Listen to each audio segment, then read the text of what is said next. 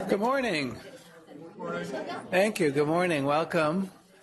Pediatric Grand Rounds, February 13th, 2018. Thank you for making it in, braving the snow uh, and the and the weather. So, Roche, we have more than five people for you and more more rolling in. So, um, uh, next week we will have a visiting speaker from from Stanford, and um, on Tuesday, if you happen to be around, it's it's vacation week. There is going to be a visit and a presentation by Dunkin' Brands, who is uh, uh, Dunkin' Donuts has been a big sponsor of CHAD, inclusive of a service their their ambassador, who is a service dog. So. Uh, watch out uh, for Tuesday, I think late morning, 10 a.m., probably up at Molly's place um, if you want to see the visits. So today we've got a, um, a stellar lineup from the Dean's office at uh, the Geisel School of Medicine presenting. Two of our speakers have um, presented here within the past two years, grand rounds. Uh, most recently, Dr. Stephanie White, uh, uh, as you know, is Assistant Professor of Pediatrics and Associate Dean for Diversity and Inclusion at the Geisel School. Julie Kim, who is the Associate Professor of Pediatrics, Chief of the Section of Pediatric Hematology Oncology, and the Chair of the Committee on Student Performance and Conduct at the Geisel School of Medicine. And um, new to our podium is Dr. Roshini Pinto Powell, who is Associate Professor of Medicine and Associate Professor of Medical Education, uh, a graduate of um, the University of Bombay and the Ross University School of Medicine. She has um, she has risen here also to the role of associate dean for students and admissions at the Geisel School. So we we uh, we raided uh, Rope Ferry this morning, and they are going to give a joint presentation, I believe. I don't know if you're going to do it in sequence, but uh, hopefully you filled out your pre-visit uh, pre-session questionnaires online, and and we look forward to a, an interactive session.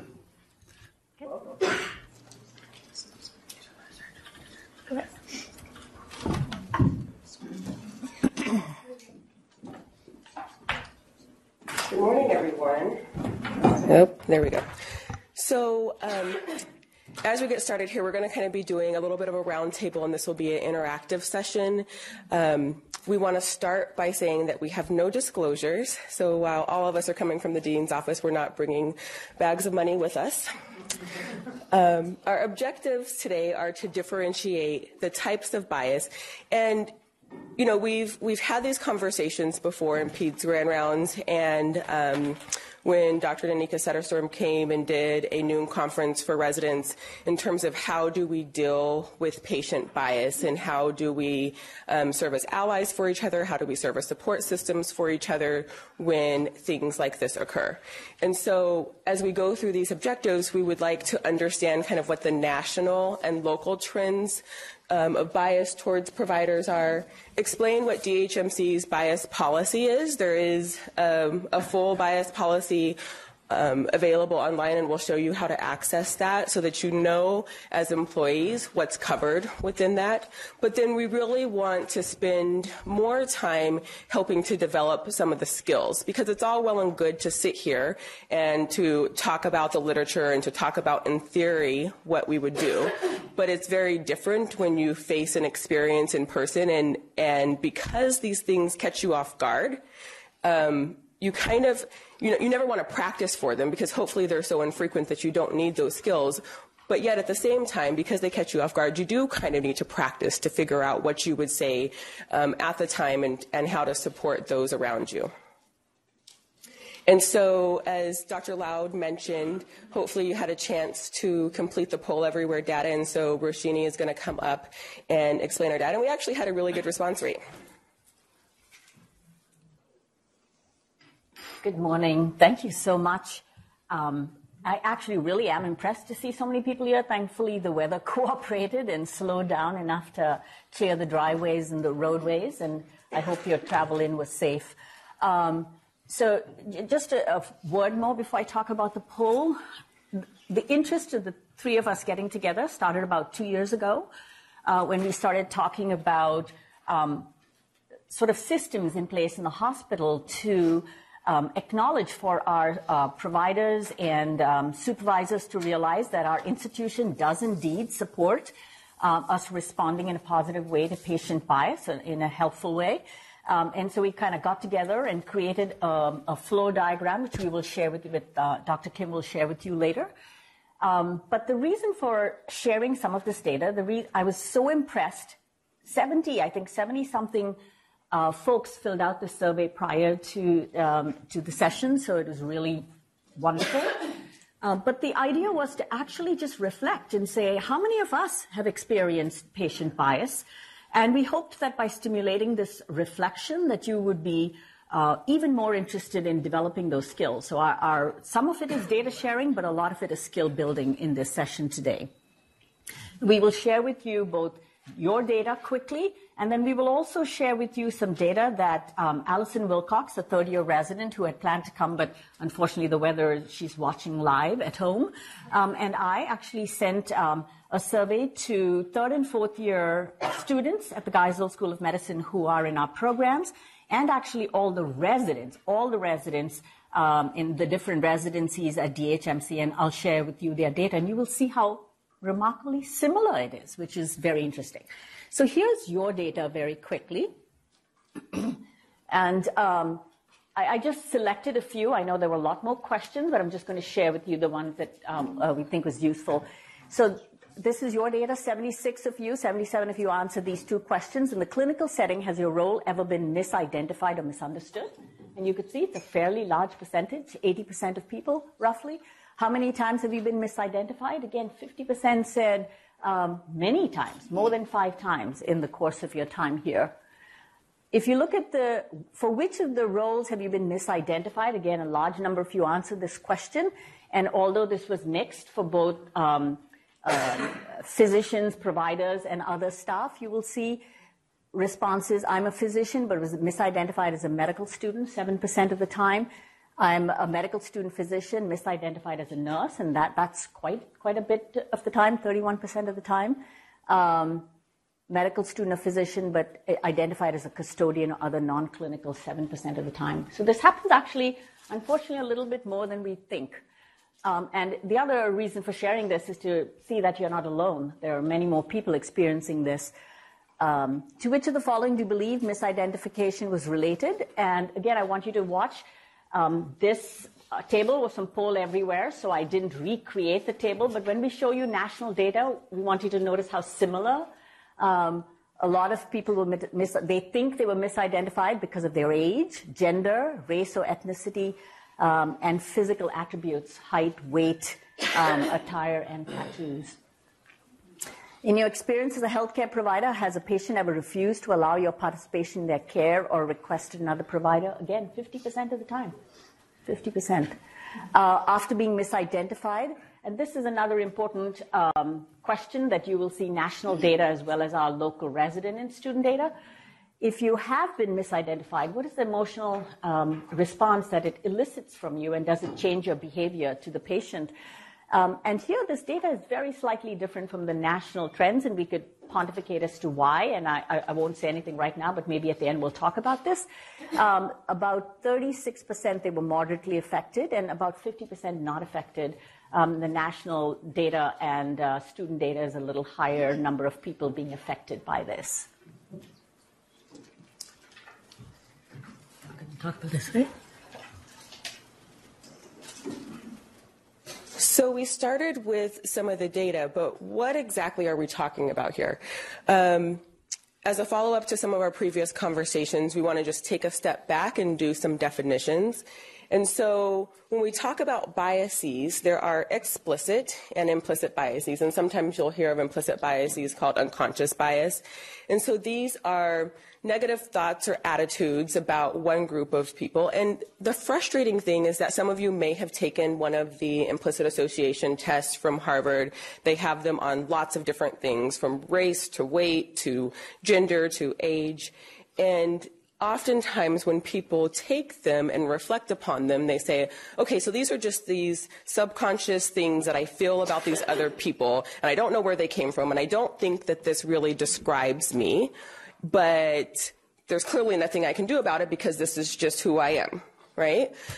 And it's kind of frustrating because there aren't easy skills that can be implemented immediately to fix these things, Like all of this takes lots of reflection, it takes time, it takes intentionality, and that part, especially for some of us, is more frustrating than others where we just kind of want an easy button and then have all of this be fixed. Um, so the AAMC describes, uh, they define implicit biases as the attitudes or stereotypes that are outside of our awareness, but nonetheless affect our understanding, our interactions, and our decisions. And so in my last grand rounds, we talked about some of the race-based health disparities um, amongst like African American patients and how that experience may be based on some of the implicit biases that we have as, as providers. Whereas explicit bias is defined as individuals are aware that they have these thoughts or these prejudices or these stereotypes about other people, and yet they're okay with that. And so oftentimes we talk about implicit bias because we do need to do a lot of work with it, but what we're going to talk about today is more of the explicit things. And so patients being very clear that they don't want X person to take care of them because of some reason. And that's the part of medicine that we haven't really talked about. You know, we give a lot of ourselves to this profession and we need to also be respected in our workplace. So, what function do biases serve? I mean, there's, there's actually a rationale of why we make these stereotypes. We start developing these associations at very young ages, and even six month olds are starting to sort things out and put things in different categories. And so, biases are a way of ensuring our survival. They're an automatic response. If you saw someone walking down the street with a knife, you wouldn't assume that there was a birthday cake behind you that they were going to cut, right? And so we have these associations for reasons. However, sometimes those reasons are not really justified. They may be based on some experiences they've had that the person has had, but it doesn't apply to a whole group or whole population of people. And then there's also the tendency for us to feel more comfortable with people that look like us. And so we tend to group ourselves around people that have similar interests. And we may say, like, oh, well, I can just talk to them about things easier. We all like doing X activity, and so that makes it easy. Um, and this, this is part of human nature. So we see our world through our own social lens. And this is the part where we have to be reflective in what that social lens looks like. And the next set of slides is adapted from um, the AAMC, and I have permission to use them. And I thought that it kind of lays out a very interesting way of understanding what this could look like. And so our social lens is influenced by a number of things. It's influenced by our culture, our group, who we associate with. But then there are also individual parts of us that um, that influence the way that we see things. So whether that's our individual experiences, whether that's our immediate family and the the theories or thought processes that have been passed down from our parents. And then there are also institutional cultures. And so as we are employees of DH, you know, what sorts of institutional things may impact the way that we treat patients. So, you know, someone can see this roller coaster and think about going to um, Six Flags, and one person would say, Oh my gosh, that looks so fun and exciting, and it'll be exhilarating, and I can't wait to ride it. Whereas the other person is like, oh my gosh, that looks really scary, and I'm probably going to get nauseous. And it, I don't really know if it's safe. It looks a little dangerous. Like, I wonder if the seatbelt's going to fasten appropriately. And so, wh- whatever reason we have these thoughts, there are different people that would approach this ride differently. But what actually is there? None of those things are there, but what's there is steel, some paint, some nuts and bolts that are hopefully um, very tightly screwed. and a curved design that hopefully some really smart engineers have been thoughtful about in their approach to creating it. And so this applies to people as well right? So what one person may see as a well-groomed, intelligent, expressive, and stoic person, another person may see, oh, that's one of those people. Or they may be socially inept, or they may be rebellious, or they may be unfriendly. But nothing about this person actually says any of those things.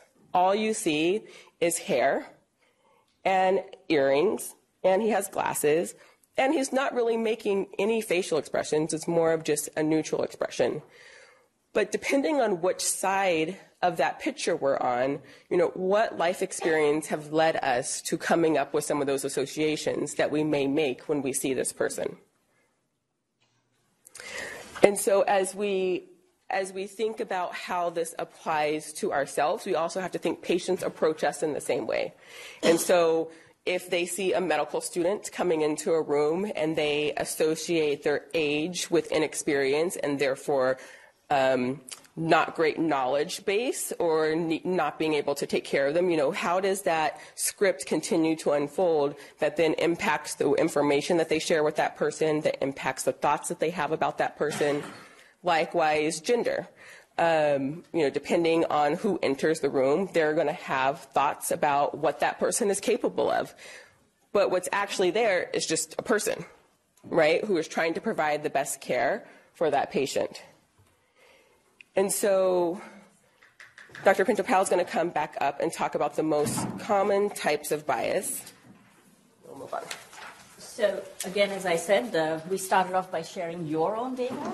Um, and then some um, norming definitions so we're all on the same page with what we're talking about. Um, and for now, I wanted to share some national data and then that local data we talked about about our residents and students. And so this was a, study, um, a survey in 2017 done by Medscape and WebMD. And they surveyed, I can show you the details if you want later, but they roughly looked at um, uh, I think the Medscape data um, had about 800 people reply. The WebMD data was about 1,100 people reply.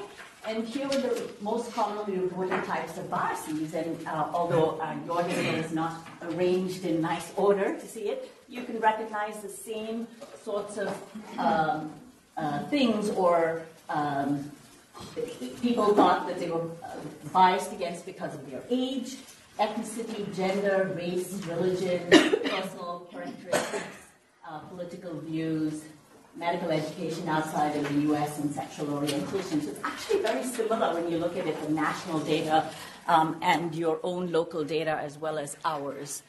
Um, and 59% actually uh, felt that they had heard an offensive remark of them by a patient, which is really quite remarkable.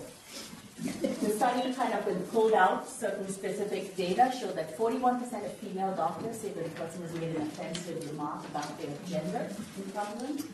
30% of African American doctors say that um, they've heard an offensive remark about their ethnicity, once again, in their presence, which is really amazing.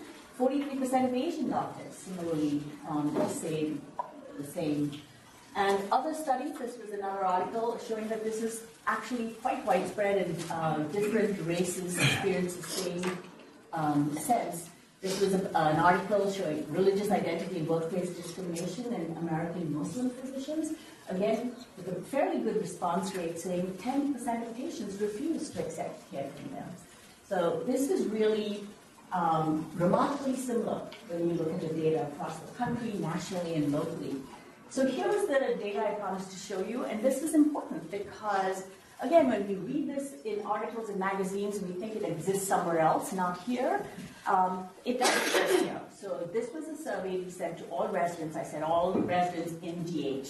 So whether it's pediatrics or medicine, surgery, uh, GYN, and, and, then our student data, we only sent this to our third and fourth year students. We got a really good response rate from both groups. Um, the first um, so 89% of residents and 87% of students said that uh, they had been refused care. The patient refused to have them involved in care at some point during their training here. Um, the majority thought it was because of their training level. Now, this is not particularly surprising, maybe, in, in terms of our trainees, but the number that thought it was because of gender, age, race, and physical characteristics is remarkably similar when you think about your own data and the national data. So Dr. Kim is going to come and lead us through a case. So this is actually a case that occurred here to me and to some other other people in the room here, and some people will recognize this case because everyone who was involved is here.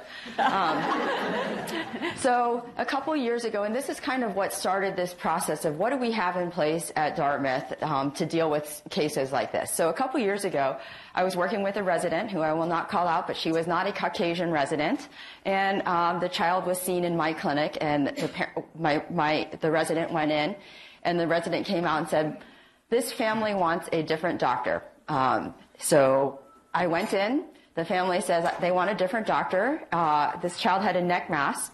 So I called our pediatric surgeon, who I won't name out, but doesn't does it has a little bit of an accent, in case you can't figure it out. And the family kept the family kept saying, "I want a different doctor." So, just as an exercise, how would you respond to this? Just throw out some explanations here. It's not a, it's just a thought process. If somebody, you walked into the room and said, and you might not be, you might be Caucasian. You don't know why they're saying, I want a different doctor. Any thoughts? Oh, I would ask them why. Okay. I, I just want a different doctor. This is not the type of doctor I expected to see.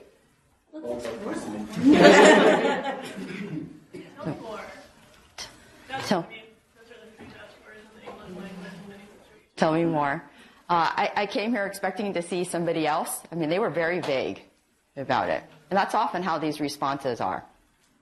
Um, I guess I would just say I'm going to need more information. I can't help you unless I understand better what's going on. Okay, let's say it's an a, a, explicit. Uh, I want somebody who looks like me. How do you respond?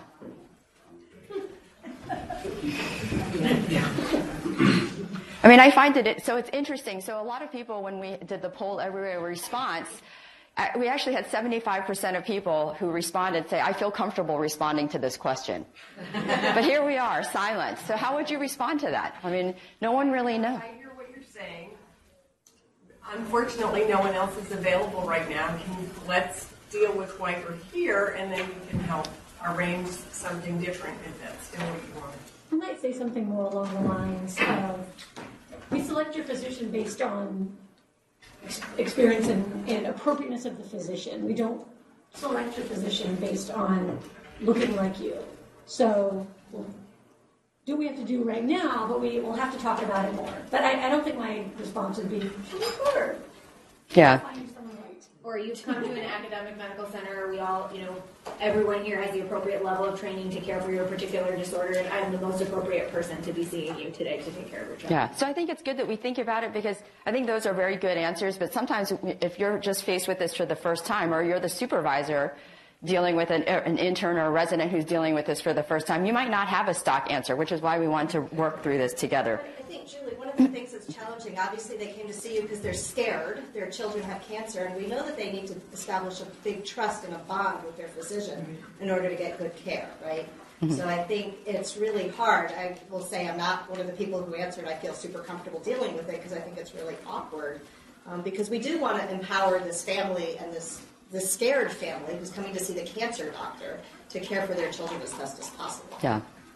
So we'll give you some tools down the road. We'll go through this case again. Yes, What I said is that, well, I can see if my partner is here, and because I want trust, and if they don't trust me because I have an accent, then I cannot take care of them, Right. because I think I'm going to cut their neck open, and I want them to trust me, because Yeah. if something bad happens, they're going to go further, and I think, uh, is it the right answer or not? I don't think so, but on the other hand, if you cannot build trust because of this worry of a difference, then I have the luxury to have uh, with an, a partner who does not have an accent.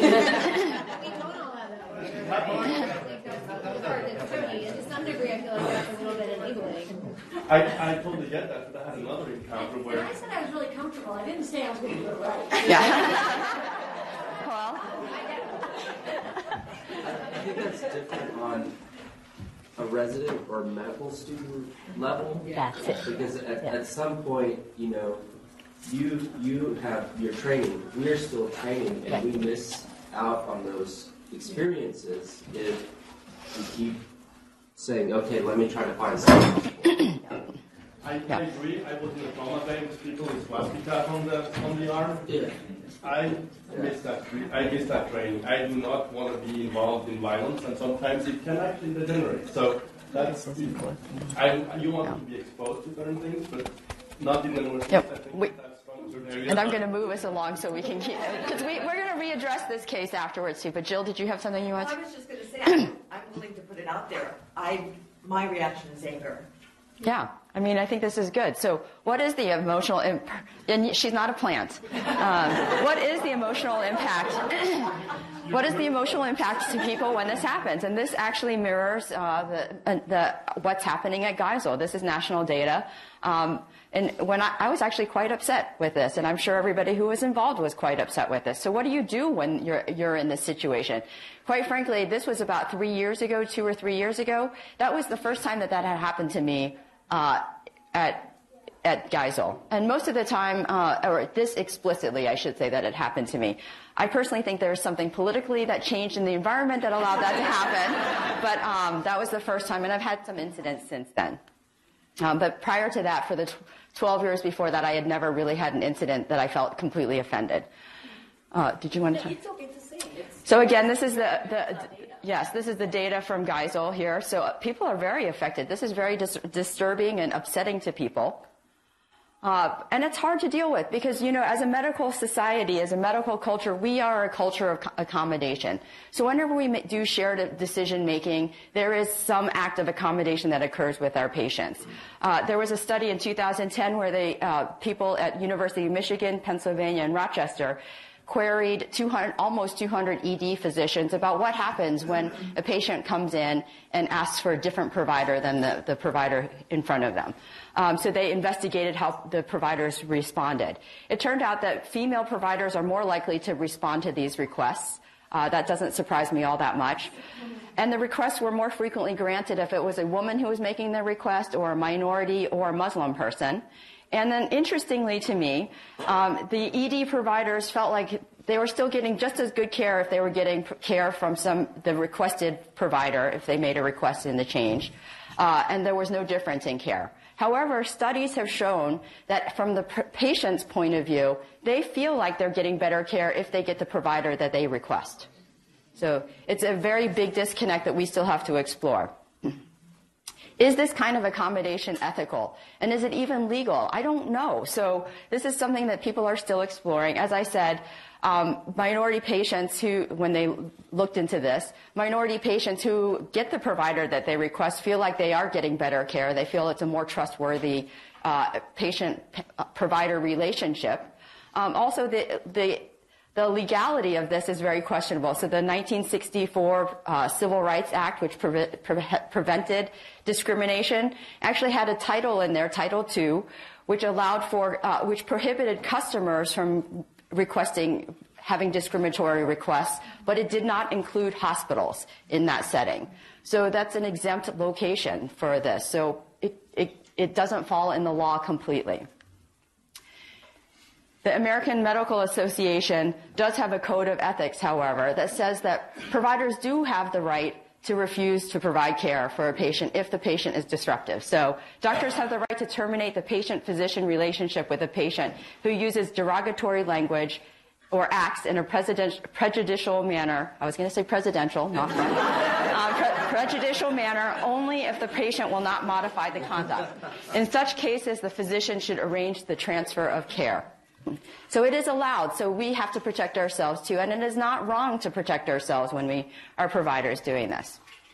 So what happens when we actually report? It's hard to know. So two, three years ago when this happened, I wasn't quite sure where I was supposed to report this to and what was going to happen. Um, a lot of times, 31% of the time, somebody says, I'll take care of the patient and we'll transfer it to somebody else. So somebody says, okay, this person's being explicitly biased. We'll find somebody else to take care of it. You don't have to take care of it. Uh, somebody at an authority, 22% of the time, asks the patient to leave the practice. That becomes much harder in a place like Dartmouth, where we're the only pediatric oncology providers in the state. So what do you do in that situation? Um, 20% of physicians were asked to keep taking care of this patient, which I just find appalling. Uh, 11% someone else took over care, which is very similar to the transferring of the patient. And then 16% is just listed as other. So when you poll physicians about what they're supposed to do and do you feel confident that your institution knows what they're supposed to do, these are the answers that we get. 60% of physicians, and I was one of them, didn't know if their, their institution had a formal policy about bias. And then 85% say their institutions didn't provide any training about how to deal with bias. So that's where we came in, the three of us, and try, are trying to correct this. Dartmouth does have a bias policy. Uh, we, if you go to um, the Dartmouth website and look under resident, it's interesting to me. It's under residents and fellows, so you actually have to know where to search. So it's not so easily found. But there is institutional policies about what to do, and there's institutional policies not specifically about bias, but about uh, equal opportunity employment and non-discrimination and disruptive behavior. So a biased patient here is considered to be a disruptive patient, uh, but there's no specifically about bias. We have, uh, when this happened to me, I did go to our human relations de- department and risk management, and everyone here, I have to say, has been very um, interested in trying to help this and try to figure out solutions with this. So I think we have a very open administration to work with us. So if you're in this situation, you've spoken to your direct supervisor and not gotten the answer that you wanted, um, keep going up because I think ultimately you will find a, a group of people who's very interested in making this work here. So what, what did we do to try to develop some plans for you? Uh, if you haven't gotten a handout, we, we developed an algorithm uh, does everyone have one? They're outside. and we'll go over this. But we actually have two. It's a double-sided piece of paper. One is, what do you do if you're the provider who's experiencing bias against yourself? And we've made an algorithm. And one is if you're the supervisor. And we felt it was important to be, to give some examples for supervisory roles as well. And we'll go through this in more detail. So this is kind of the blow up of what, what happens if you're the supervisor. So if you have a patient who's being explicitly or even implicitly and you're not quite sure and you don't know how to respond, these are some tools that you might be able to use to help you figure this out. Um, first of all, I think the most important thing is that you determine whether the patient is stable or not. Because if the patient is unstable and they're being explicitly biased and they are refusing your help, you just really need to say, your, your, this child or this patient needs help. This is an unstable situation. We need to fix the emergency right away and move from there. You have a little bit more leeway if the patient is stable. So, for example, the, the case that we had, the patient was stable with the neck mass. Uh, it was a child who had, did not have decision-making capacity because it's a child, so we defer to the parents and use the surrogate. And then we ask the questions, these questions. And these questions are, I think the important thing here is we are not intending to uh, change somebody's opinion here. We are not going to be able to change anybody's opinion in that short encounter, and that's not our goal here. Our goal really is to understand what is going on and get the person to behave in a way that's acceptable to us. So they can keep their thoughts to themselves, just behave. Um, it's like t- talking to your children. Uh, so th- these are some of the open-ended questions that we chose to use. Um, why? What concerns you about this provider? That um, and how can we help you? We need to know what it is about this provider that makes you feel uncomfortable.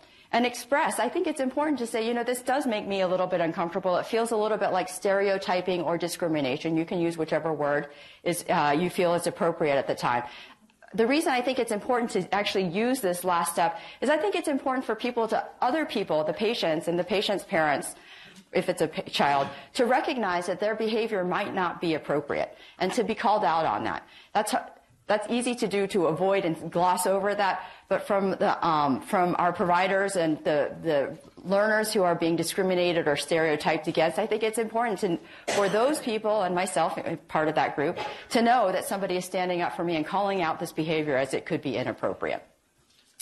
Then you decide, you have the option to decide whether this behavior is acceptable or unacceptable. Um, and you're probably thinking, well, how is this acceptable behavior at any point? And we're going to talk about that in just a second. If you think that behavior is unacceptable, you're going to limit the unacceptable behavior and redirect. And you are just, again, trying to get them to behave in the appropriate way. Um, you're going to talk about the institution's commitment to care, and this is what I think Sam was talking about. We're an academic institution. Everyone here is well trained. We have everything in place to take care, provide the best care for you possible, uh, and keep going from there. If you, if the patient is still having some trouble, and you're uh, with accepting care from you or still being having some stereotypical or discriminatory behaviors you can give them their options. You have the right you have the choice to stay here but only if you can behave in the appropriate way. If you cannot re- abide by these behavioral principles then we will help you find another place to get care. So we have in I have in the past transferred patients to other institutions because of this if they're uh, unstable Um, personally, I don't think, if they're stable, I mean. Personally, I don't think sending the patient to my partner who happens to be white is the appropriate response because they are going to have to get care from the group of people, and there's no guarantee that that patient, when their family comes on an emergency day or calls in the middle of the night, is not going to get me on the phone. So if they can't accept me as a provider, they're not going to be able to accept the group as a provider because one third of the time I'm going to be the provider, regardless. Um, the other important thing here, I think, is to remember to support the provider. That's the hard part because it's so easy to say, oh, I'm sorry this happened to you and just gloss it under and I'll take care of the patient. Don't worry, you don't have to see the patient. That is not the correct response. You have to take it one step further and ex- express to the provider some support. So ask them how they're feeling. Listen. Uh, and pr- the provider who ha- had experienced the, bi- the stereotype or the bias, the discrimination, should also know that they can step away from taking care of this patient. And there's no, be- no harm to the patient because you will find a different way to care for this patient. And there's no harm to the provider by shirking their duties. This is not shirking their duties at all. Uh, and then you need to develop an appropriate management plan for the patient. I think that one big thing here is to always notify risk management because there is going to be careful documentation that needs to occur if this happens. And even if you do come up with a solution and the patient does behave in an appropriate way, I still think it's important to notify risk management because this issue probably will come up again in some other format with the same patient down the road. So it's important to get them involved early so they can also meet with the families and set parameters as well. And I've had risk management come down and meet with families and say, this is an academic institution. We're happy to take care of you and also set the, those parameters. They're an outside uh, group that kind of reinforces what you've just told them. So let's go back to case number two again. Um, it's the child with a neck mass, and we're going to have some scenarios here. So we're going to have have people group up together, uh, at least three people. So somebody's the provider, somebody's the parent, and somebody is a supervisor. Um, and if you want to pass out things, we can. And we're going to give some responses that the parent is going to provide here. And you guys can decide. And this is going to be quick. We really don't want this to take more than five, six, seven minutes.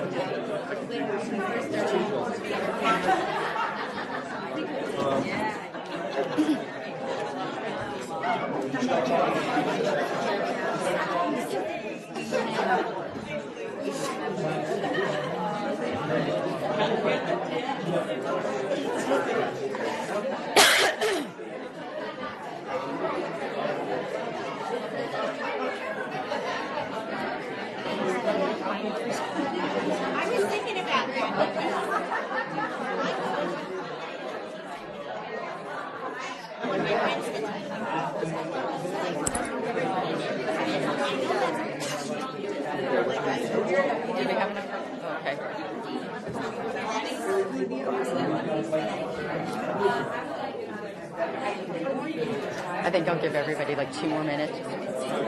Okay, two more two more minutes, everyone.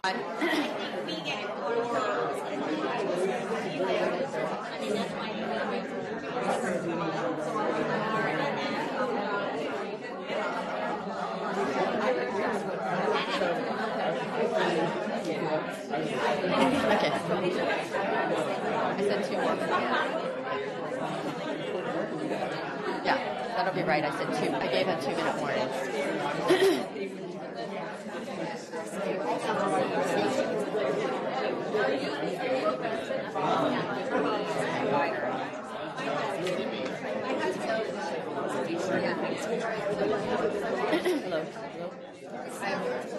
Hello. All right, one more minute, folks.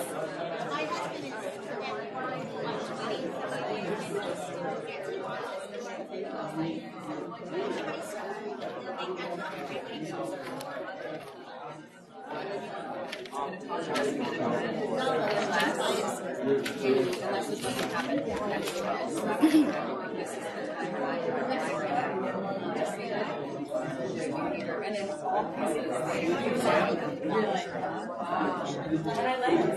you ready, or should we give them a couple more minutes?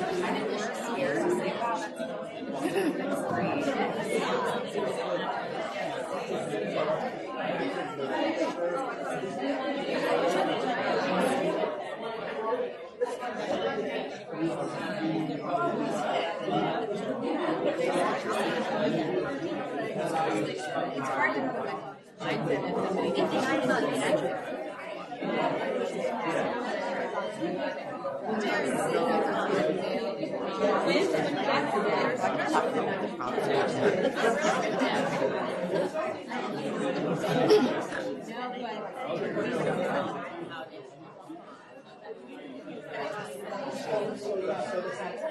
When?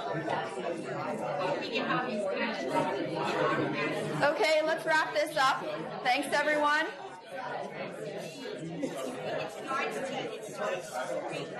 Okay, I'm gonna I'm gonna ask for some volunteers.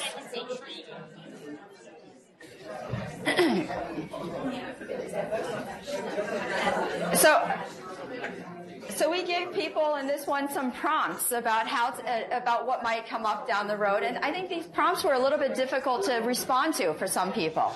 so I would love to hear how some of the groups responded. So if anybody wants to, I'll, I'll start picking on people if they don't volunteer. Uh, if you could read what your prompt is, or let, let everyone know what your prompt is, and then also discuss h- what were the questions and how your res- your group responded. Anyone? All right, we'll go. It's just, I already were gonna call me. The parent is non-Cauca- non-Caucasian and wanted a provider that was the same race as the family. Um, so, uh, I just pretend like I am who I am, so we're in the PICU, so there is no, there's no option. Um, and so I, I just asked to explore why. One of the things that Shalene did really nicely was sort of work on getting to the, the root of the issue and then building some really concrete strategies. So Adam identified a concern that they wouldn't be checked on enough because of bias, and Shalene said, "Well, let's make a schedule." We both agreed to. Adam was very rational though. So. Yeah, I think live, living in this area, uh, you can easily say there's no other providers. The case where we had the child with the neck mass, there truly was no other providers at that point. Um, Sarah was out of town, Sarah Chaffee was out of town, and I think Dan was out of town then too, so they were stuck with who they got. Uh, so it was an easy response. Any other groups? I can go. Um, so ours said, I would like a doctor who understands my religion.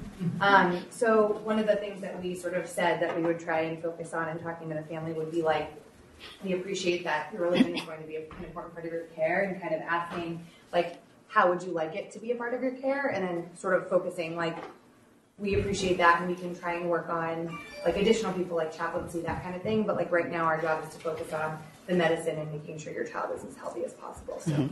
trying to kind of focus more back onto the medicine. Yeah, We have the same one, and it, we might not understand your religion, but we're certainly open to learning about it. It's not like hard stop.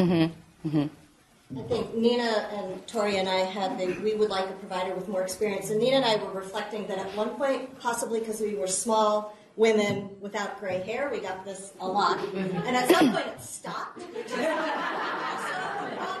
there you go. Um, but we're also saying it's true. When you're a younger in training, you have less experience. So there is something to the wisdom of gray hair that provides more education and experience.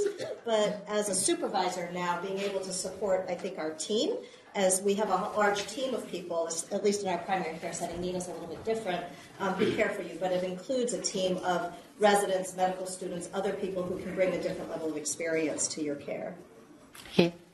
So we discussed how we had the same question about a non-Caucasian uh, patient and a non-Caucasian care provider. A lot of this is situational. I mean, we can almost hide behind the, the, the reality of not having many non-Caucasian providers to which, in, in small section, you don't have any other hematology. But, but it raises the question of who gets to express their preference and who doesn't, because I know for sure that a patient who calls into our general pediatrics practice who says they're a female patient and doesn't want to see a male provider doesn't have to see a male provider. And I also believe strongly that many of our employees and staff express uh, and are, I think, increasingly accommodated by not having to see residents in practice that we don't extend to non They know how to ask that question. And I was, well, raised that question. And I think as an academic center, that's an enormous bias that we have to tackle. One of the nice things that our institution did is they did put it into the consent form, so that when you get con- you get, I know it's, but it's there. And I think from an institutional standpoint, that also gives us as supervisors a lot more um, authority from behind the institution to say we are an academic teaching center because it says that you will have learners as part of your. Oh, I, I, I don't dispute that. No one reads those things. But, one, No one does it. but what I'm, my concern is that is that the people in this room know how to ask and how to get scheduled with non-residents, and they do it. I think I don't have data to prove this, but I believe strongly they do it at a higher rate than they extend that courtesy to their patients. Mm-hmm. I think that's and we, true. And we, re- we reflect and we rationalize it by saying, well, it'd be uncomfortable for the residents because it's one of their teachers and blah blah blah blah. But I. I know of people who waited longer to get their first new patient appointment who were employees or new employees here because they wanted to wait for one of us. Allison? Yeah, just on this the training issue with the students and residents, you know, it's come up for years as you work in training settings. I've, I have had it work with, with families and I work in the newborn setting a lot, which we're occasionally encountering this, that they don't want a student seeing their new baby or they don't want a touching their, their new baby. I, I've typically played the, the quality card that I know the quality of care is higher when I have my team members with me because they ask good questions and they um, kind of the, the wisdom of the team is better. And it doesn't work all the time, but it works more than it doesn't work. So we it. So to try that. I think that's why this issue is so thorny because it's actually not a clean yes or no answer. Yes, it's unacceptable or acceptable. I think a lot of times, and it has come out in our discussion here, it's about seeking to understand um, and, and not sort of just judging or um, trying to be preachy.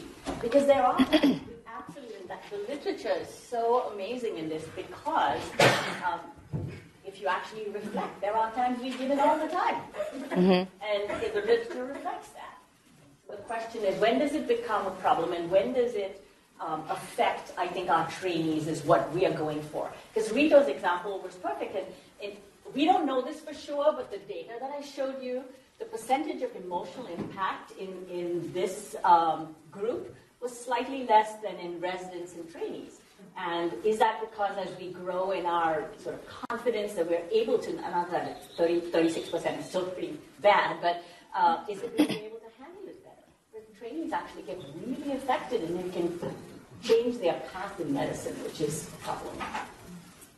Could one of you address more some of the um, acceptable um, types of, uh, of reasons? I'm thinking particularly of people who've been traumatized, Mhm. Yeah. um, which sometimes can be hard to get at. I mean, I, I was once assaulted by a, a gang of people who were all dressed in the same way. And it, it was very, very upsetting to be physically assaulted. So when I was, for many years, when I would see people dressed in that fashion, I would um, begin to tremble and shake, and I, I, I couldn't control it. Um, so, uh, you know, I'm just sort of, but I wouldn't talk about that very readily. Right. I think there are definitely acceptable reasons to make an accommodation. So that's down here on this part of the algorithm as well. Uh, and it, it, acceptables over here, and then you just write accommodate here. Uh, I, I definitely think there are acceptable reasons. Trauma is one of them. We know that um, victims who or people who are in war situations or displaced persons may have reasons to have an acceptable reason to ask for a request. Uh, again, I think that's important that it be recognized. So I think the difference is that when you try to evaluate the reason for the cause, there's a specific thing. There's a specific trigger that's prompting them to respond this way and have this emotional response.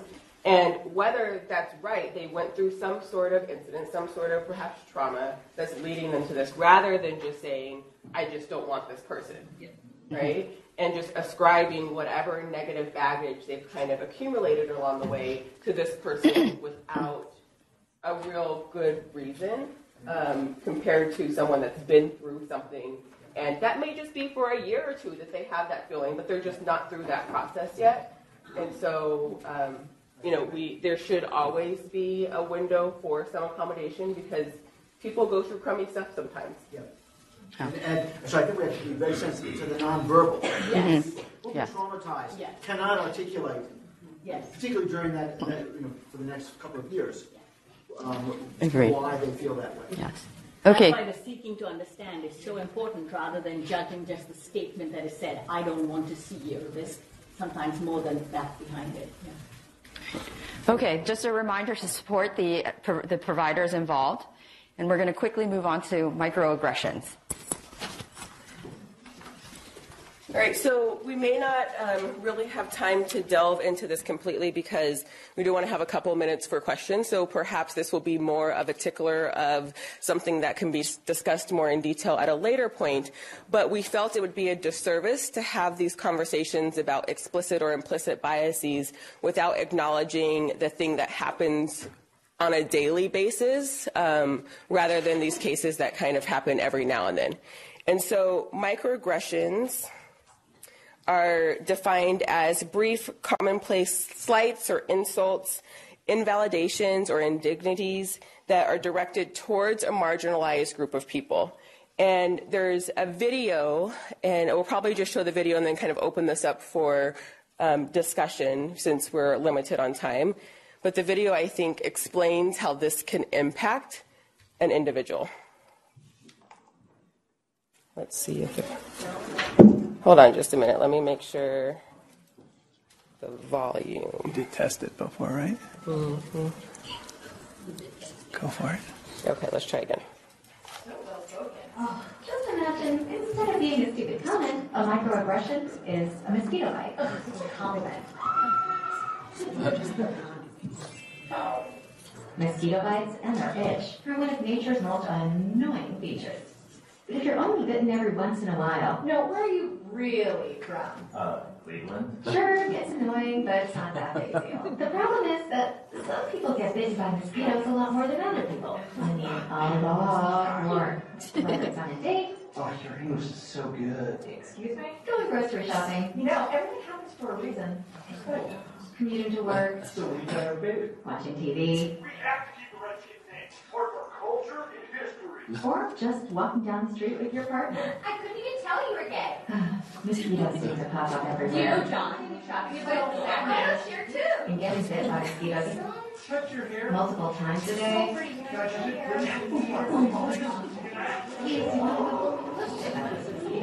Which seems oh, like a huge overreaction. to People who only get bit every once in a while.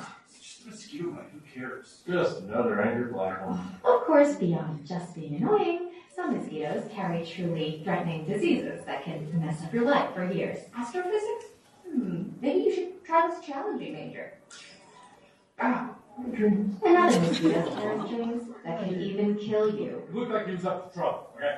I felt right. So next time you think someone's overreacting, just remember, some people experience mosquito bites all the time. You're all so exotic. Wow. And by mosquito bites, we mean microaggressions. So, um, in lieu of time, since we have about four minutes left for discussion, we'll leave that there. There are some coping strategies that we can discuss at some point for how to deal with microaggressions. Um, there are different types of microaggressions, and we can talk about how they manifest in everyday life. But just know that even though these explicit cases that we talked about today of someone directly saying something against you may not be happening, that some people in our community may be experiencing these other little things that are influencing how their day is going, how they're interacting with people, how they may be interacting with you. Um, and there's for the game symposium that's coming up in March. Um, one of the workshops that I'll be leading is how this kind of appears in the clinical setting and how sometimes as attendings we say things um, in a means of giving feedback, but that can be microaggressions and how that's perceived by learners. So I will leave that there so you can all come to the game symposium and we'll open it up for questions.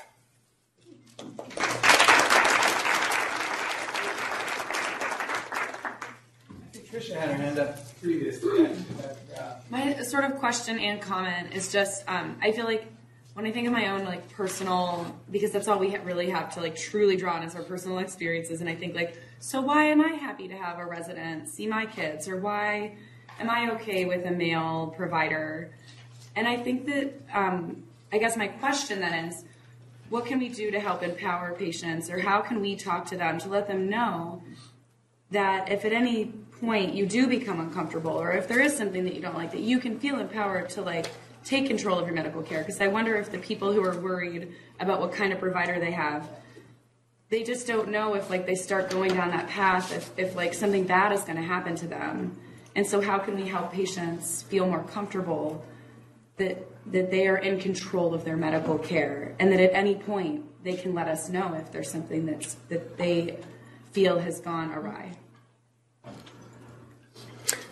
So, yeah, so I think um, we don't do a great job. I mean, this this a little bit is about branding and messaging, right? About how our institution is structured, and so as attendings or even as a rent, um, residents, we know all the little safety nets in place for catching things, right? We've been through it. We understand that there are lots of those means which the resident's going to talk to an attending and that may catch something or, or expand the differential, but patients have no idea about those things. And so you know, while you don't have everyone watch a five minute video on medical training, there should be some ways of explaining about how our care teams work and the value of diversity and experiences on those care teams um, because goodness knows many of us are very appreciative of having a third year medical student that just took step one because they um, expand our differential you know sometimes. And but also that diversity expands to all of the other different demographic diversities that are true as well. So not just in experience, but also in gender and race and ethnicity and those sorts of things. And so, you know, it begs a good question is how could we relate that to patients on an easy to digest manner? Um, you know, I think if we think about general peds, for instance, there used to be more of, you know, this is the care team that this person is on, and these are all the other people. But sometimes to patients, I think that may get perceived as, well, if Dr. White's not available, you may see one of these other people, you know, rather than kind of understanding that there's a rationale behind creating these teams, and that leads to increased communication. Um, so I think it's something that would be interesting, at least from our perspective in general peds and general outpatient peds, to think about more on a group level of how we can have those conversations, but that will look very different um, on the hospital side of things or in the newborn nursery, and so it's kind of environmentally dependent. So I, I clearly we only scratched the surface, and, and the, the way the conversation around case two went um, suggested there'd be more um, maybe more interest and desire to have more conversation and dig in. I'm, I'm going to find one of the next Monday faculty meetings at noon to, especially if I can have Julie and or Stephanie help facilitate. And I think there might be more exercises you wanted to do with us, so, so we'll, we'll, we'll try and schedule another hour um, to continue the conversation if that's all right. Let's cut us What right happened with the, what happened with the patient with the headness? Did you have the last comment? That was just more for, I, I heard some comments on the floor with nursing staff as well, Mhm. in both like skin color, Mhm. gender, age, etc. I think uh, are, are the nursing, Mhm. is the nursing staff involved in that initiative as well? Because I think they suffer probably even more because they have to stay with the patient Mhm. 12 hours. Whereas, Yeah. um, we can potentially escape. Escape.